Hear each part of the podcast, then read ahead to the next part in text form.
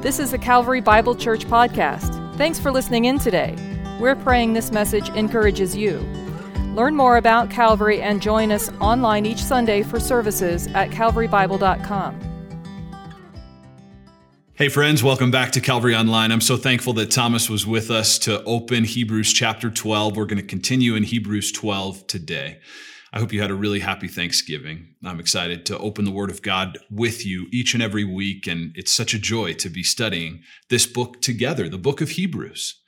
The book of Hebrews is filled with contrasts, comparisons between two things, and something, often someone, is always greater. Greater than the other thing it's being compared to. That's why our series, our study together in the book of Hebrews, is called Greater Than because this whole book or letter or sermon is all about how Jesus is greater than anyone we could ever imagine or any problem we might face. How many different contrasts and comparisons have we looked at together over our study in Hebrews this fall? The book opens by talking about Jesus being greater than angels, these amazing, supernatural, majestic beings that God has created. And the author opens by saying Jesus is greater than angels. It moves on to describe how angels were often messengers and would declare the truth of God and a message of God to his people. And yet the message that Jesus brings to the earth is a greater message than the ones that angels brought to the earth. We see that Jesus is compared and contrasted with famous Old Testament figures, men like Moses, who were revered and admired by Jews. And the author says Jesus is greater even than this great leader, Moses. There is a greater eternal rest that is found in Jesus, greater even than the rest that was promised to the people of God when they would enter the promised land. We've seen how Jesus is a greater high priest than the high priest who once a year would enter the holy place of God and make a sacrifice on behalf of himself and on behalf of the people. Jesus is greater even than the high priestly system that God had created and ordained. There is a place where Jesus now is in heaven, and that heavenly holy place is greater than the earthly holy place. That place that the high priest would enter once a year where the presence of God dwelled on the earth. The heavenly holy place where Jesus is, is greater than the earthly holy place. We've seen how Jesus brings a greater covenant. There was an old covenant that God had made with his people, and Jesus inaugurates a new covenant that had been promised by God, a new relationship, a new promise between God and his people made possible by the Son of God, Jesus, because Jesus is a greater sacrifice, a greater sacrifice than the sacrifice of bulls and goats that the Old Testament high priest would offer. So many contrasts and comparisons. And throughout all of these contrasts, the Old Testament has been the, the place of illustration, the place where the author has gone back to to make his point. And the audience that would have received this letter or sermon would have understood all of these Old Testament references, the ones that we'd have to, that we've had to turn back in our Bibles to mine and to understand and to remember what happened. But these would have been so familiar to this audience because they all were formerly Jews and now following Jesus. And the author has wanted to over and over again make the point that Jesus is greater than this Old Testament system that they're familiar with. And today, as we conclude chapter 12 of Hebrews, we are going to see the final contrast in this book in verses 18 through 29. One final contrast in Hebrews. So open your Bibles with me to Hebrews chapter 12, and we'll begin in verse 18. It says, For you have not come to what may be touched a blazing fire and darkness and gloom and a tempest and the sound of a trumpet and a voice whose words made the hearers beg that no further messages be spoken to them. For they could not endure the order that was given. If even a beast touches the mountain, it shall be stoned. Indeed, so terrifying was the sight that Moses said, I tremble with fear. What kind of place is this that's described in these first few verses? What kind of place would be described as a place that could be touched? It's a physical location, but, but think of of the words that are used to describe the atmosphere of this place. There's darkness, there's a blazing fire, there's gloom, there's a tempest, which is like a violent windstorm. There's the loud sound of a trumpet. There's a voice whose words made the hearers beg that it stop speaking. What kind of place is this?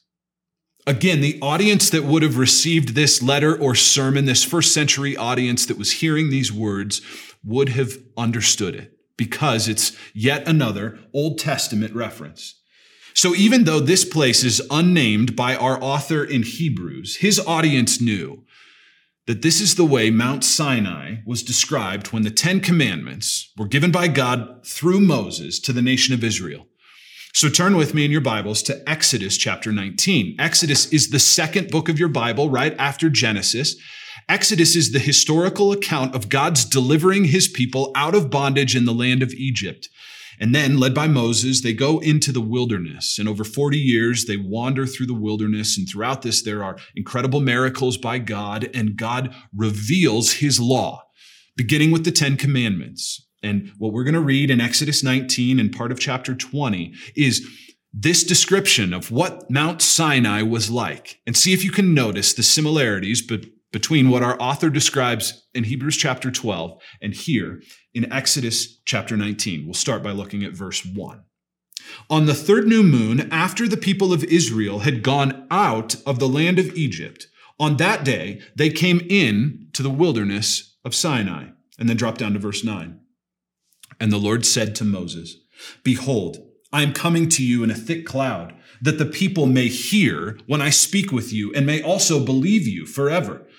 When Moses told the words of the people to the Lord, the Lord said to Moses, Go to the people and consecrate them today and tomorrow, and let them wash their garments and be ready for the third day. For on the third day, the Lord will come down on Mount Sinai in the sight of all the people, and you shall set limits for the people all around, saying, Take care not to go up into the mountain or touch the edge of it. Whoever touches the mountain shall be put to death. No hand shall touch him, but he shall be stoned or shot, whether beast or man. He shall not live. When the trumpet sounds a long blast, they shall come up to the mountain. And then in verse 16, on the morning of the third day, there were thunders and lightnings and a thick cloud on the mountain and a very loud trumpet blast so that all the people in the camp trembled. Then Moses brought the people out of the camp to meet God and they took their stand at the foot of the mountain. Now Mount Sinai was wrapped in smoke because the Lord had descended on it in fire. The smoke of it went up like the smoke of a kiln and the whole mountain trembled greatly.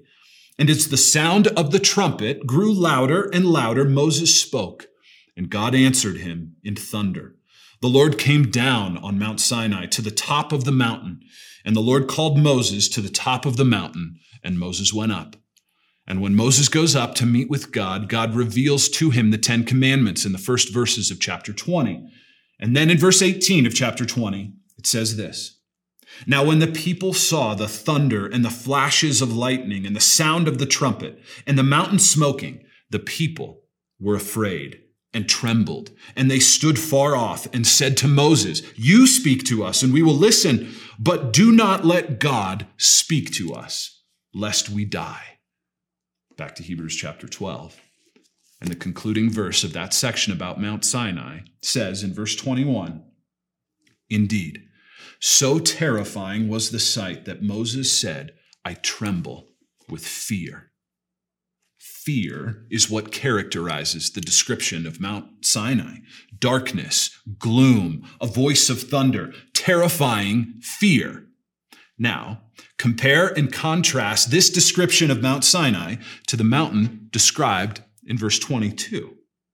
But you have come to Mount Zion and to the city of the living God, the heavenly Jerusalem, and to innumerable angels in festal gathering, and to the assembly of the firstborn who are enrolled in heaven, and to God, the judge of all, and to the spirits of the righteous made perfect, and to Jesus, the mediator of a new covenant, and to the sprinkled blood that speaks a better word than the blood of Abel. How different is this mountain?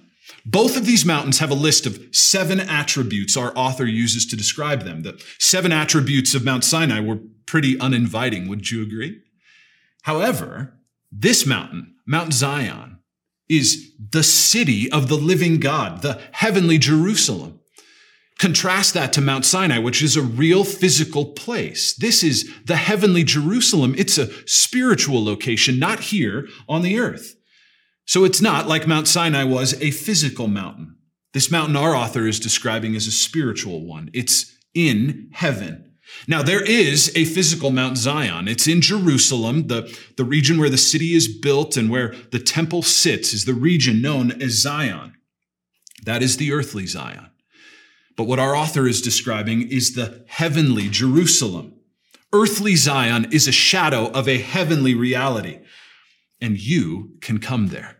You can come to this heavenly Jerusalem if you have been saved by Jesus. You are invited to the city of the living God where there are innumerable angels in festal gathering. Now that's kind of an old fashioned complicated sentence. It just means there's countless angels and there's a big party there.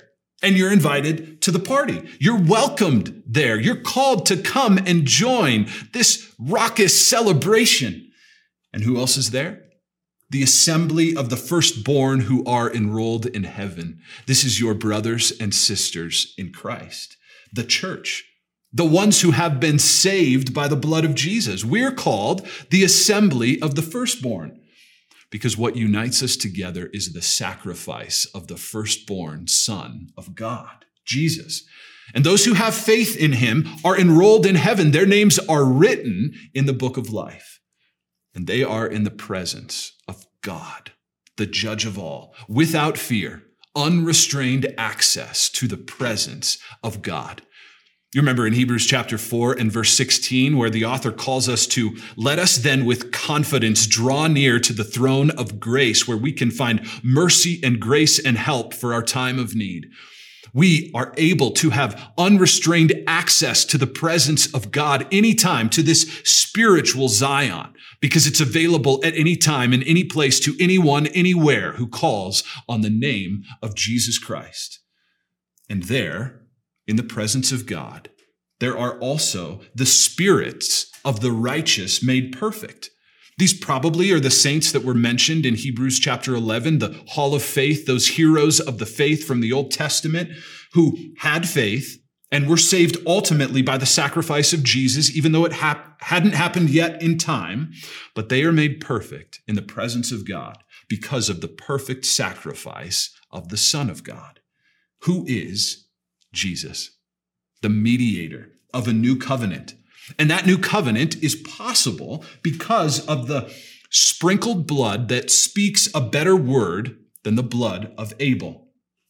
Abel, you'll remember, was killed unjustly by his brother Cain. And in Genesis chapter 4, God says to Cain after the murder of Abel that the blood of Cain is crying to God from the ground, crying for vengeance and retribution because of this unjust killing. But the blood of Christ speaks of forgiveness and cleansing to all who believe on the Lord Jesus. These two pictures of two mountains bring together all these contrasts that we've seen so far. Moses and blood and sacrifice and the presence of God in heaven versus the earth. And it all is a picture that the gospel, the good news, the new covenant is so much better than what came before. We want nothing to do with that uninviting first mountain, which is characterized by terrifying fear, but instead are called to the spiritual Mount Zion, to the everlasting presence of God made possible through the death of his son, Jesus Christ. Come to him. That's the point the author is making. Don't turn away from Jesus. Don't turn back to this Old Testament system and your old ways of living, but embrace the gospel. It's such a contrast. And anyone who has received the gospel, any person who has believed in Jesus and has been saved by him, now lives a life that is in contrast to the world.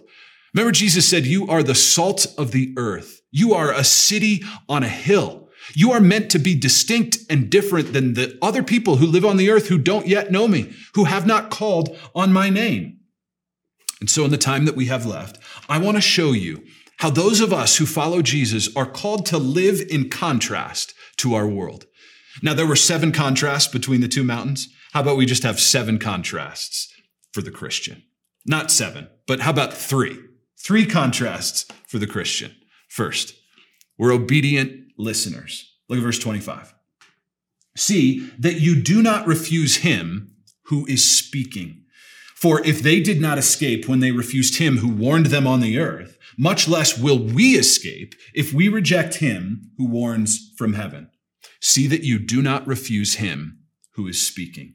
This is the final warning in the book of Hebrews. There have been five of them so far, and this one is concerned with the word of God that we, as followers of Jesus, would submit our lives to it, that we would humbly obey it.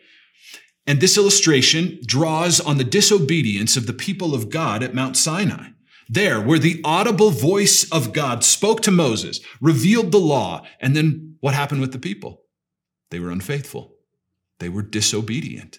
Moses goes up on the mountain. They build a golden calf to worship. Moses is just gone for a few days and they can't handle it. They're disobedient. They were unfaithful to God's word. And our author says that those who were disobedient to God at Sinai received judgment. God was speaking from an earthly mountain, and now when he speaks, he speaks from his majestic throne in heaven. And how much more so then should we listen? We're called to be obedient listeners. God has spoken, and we must, as his followers, listen to him. Jesus said, Go therefore into all the world and make disciples, baptizing them in the name of the Father and the Son and the Holy Spirit, and teaching them to obey all that I have commanded you. We're called to surrender our lives to the authority of God's word. How different is this than the attitude of the world today?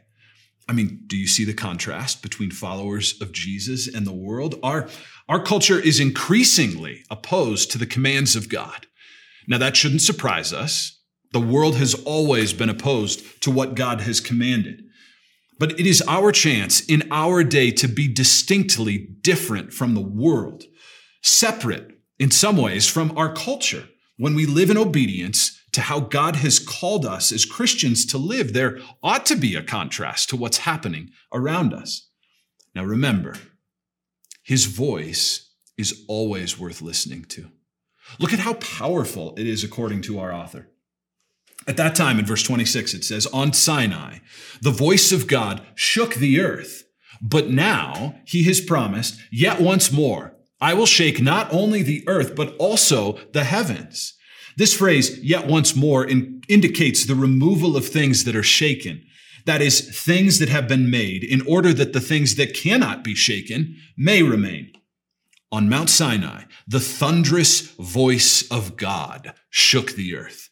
But now, he has promised, yet once more, I will shake not only the earth, but also the heavens. This is describing the future time when, after the Lord Jesus returns, God will remake the heavens and the earth in order that the things that cannot be shaken may remain. Is an, there is an amazing picture of what this will look like in the last book of the Bible, Revelation. And in chapter 21, beginning in verse 1, the Apostle John has a vision of, of what the new heavens and the new earth will look like. And it's described this way Then I saw a new heaven and a new earth. For the first heaven and the first earth had passed away, and there was no longer any sea. And I saw the holy city, the new Jerusalem, coming down out of heaven from God, prepared as a bride beautifully dressed for her husband. And I heard a loud voice from the throne saying, Behold, the dwelling place of God is with man. He will dwell with them, and they will be his people, and God himself will be with them as their God. He will wipe away every tear from their eyes, and death shall be no more. Neither shall there be mourning, nor crying, nor pain any more, for the former things have passed away. And he who was seated on the throne said, Behold, I am making all things new. This is the powerful voice of God speaking today, speaking in the future, making all things new. Let us listen. We are obedient listeners, and we are also grateful subjects. Back to verse 28 in Hebrews 12. It says, Let us be grateful for receiving a kingdom that cannot be shaken. We are called to be grateful subjects. We're part of a kingdom led by a king, our king Jesus, and it's a kingdom that cannot be shaken. There is so much uncertainty in our world today. It feels like everything is being shaken. There's violence and viruses and economic uncertainty and variance and all that all of that can make it so difficult for us to be grateful, to be thankful for what's happening. But Jesus has said, My kingdom is not of this world. His kingdom cannot be shaken. And as his subjects, we are grateful to be a part of a kingdom like that. And a life of gratitude is absolutely in contrast to our culture today. The American idea is that if you work hard, you are owed something a house, a lifestyle, financial security and stability, material provision. It's hard to be grateful for those things if you are the source of them. But when we cultivate hearts of gratitude for what God has done, we realize we owe everything to Him. Not just material possession, but the spiritual blessings that we receive from being part of the kingdom of His beloved Son. The open, unrestrained access to His presence, the grace that we have received in our time of need, the blessings of being a part of the family of God, and the encouragement that we receive from other believers. Gratitude for God speaking through His Son. We have so much to be thankful for. Of course, last week we celebrated Thanksgiving, but gratitude isn't meant to be confined to the fourth Thursday of November. Gratitude should be a lifestyle, a way of life for those who believe in Jesus. Let us be grateful for a kingdom that cannot be shaken. We are obedient listeners, grateful subjects, and reverent worshipers. The second half of verse 28 says, and thus, let us offer to God acceptable worship with reverence and awe, for our God is a consuming fire.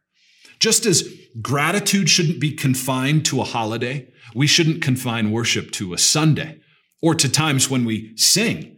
Worship is a lifestyle, one that acknowledges who God is and what he has done, and then aligns our life to give him glory in all that we do. Whether we eat or drink, we do it all for the glory of God. Whether we work or play, we do it for the glory of God. Our relationships, our families, our free time, our decisions, our suffering experiences, all for the glory of God. That is worship. Now let's be careful. When we contrast the two mountains that we looked at, Mount Sinai and Mount Zion, Old Covenant versus New Covenant, law versus grace, we can be deceived into thinking that there was a different kind of God in the Old Testament. The holy, terrifying God who invoked fear in the hearts of people. And now there's this merciful and kind and loving God who desires relationship. And there's a God of the New Testament that's different than the Old. No, God is unchanging. He is the same yesterday, today, and tomorrow. The God of Mount Sinai is the same God we meet in Zion. He is still a consuming fire. Sinai helps us to remember God's holiness, his separateness from humans, that he is different than we are. And his holiness is unchanging, and it does bring fear to humans. Think of Jesus' miracles. He calms the storms, and the disciples are filled with fear. Who is this that even the winds and the seas obey him? They were terrified. He gave a glimpse of his glory on the mountain, and immediately Peter, James, and John are on their faces with fear. God is a holy God, worthy of reverence and awe. And God is also a God of mercy and grace.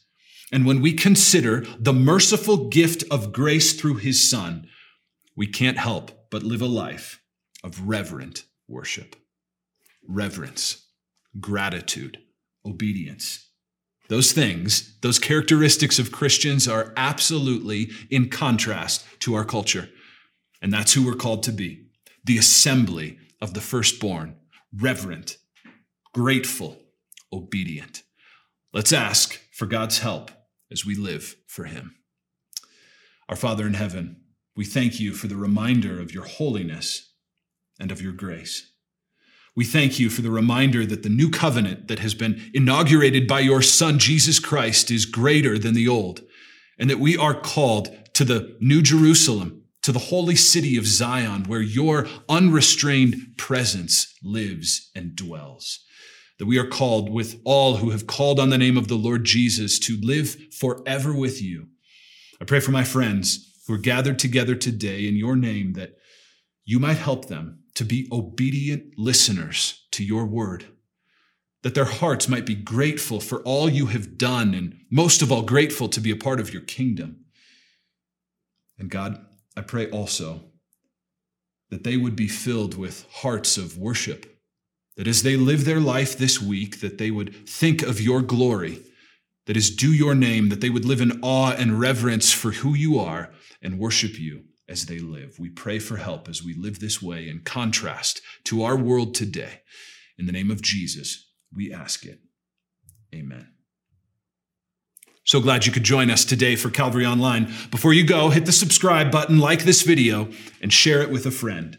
Now, may the God of peace, who brought again from the dead our Lord Jesus, the great shepherd of the sheep, by the blood of the eternal covenant, equip you with everything good that you may do his will, working in us that which is pleasing in his sight, through Jesus Christ, to whom be glory forever and ever.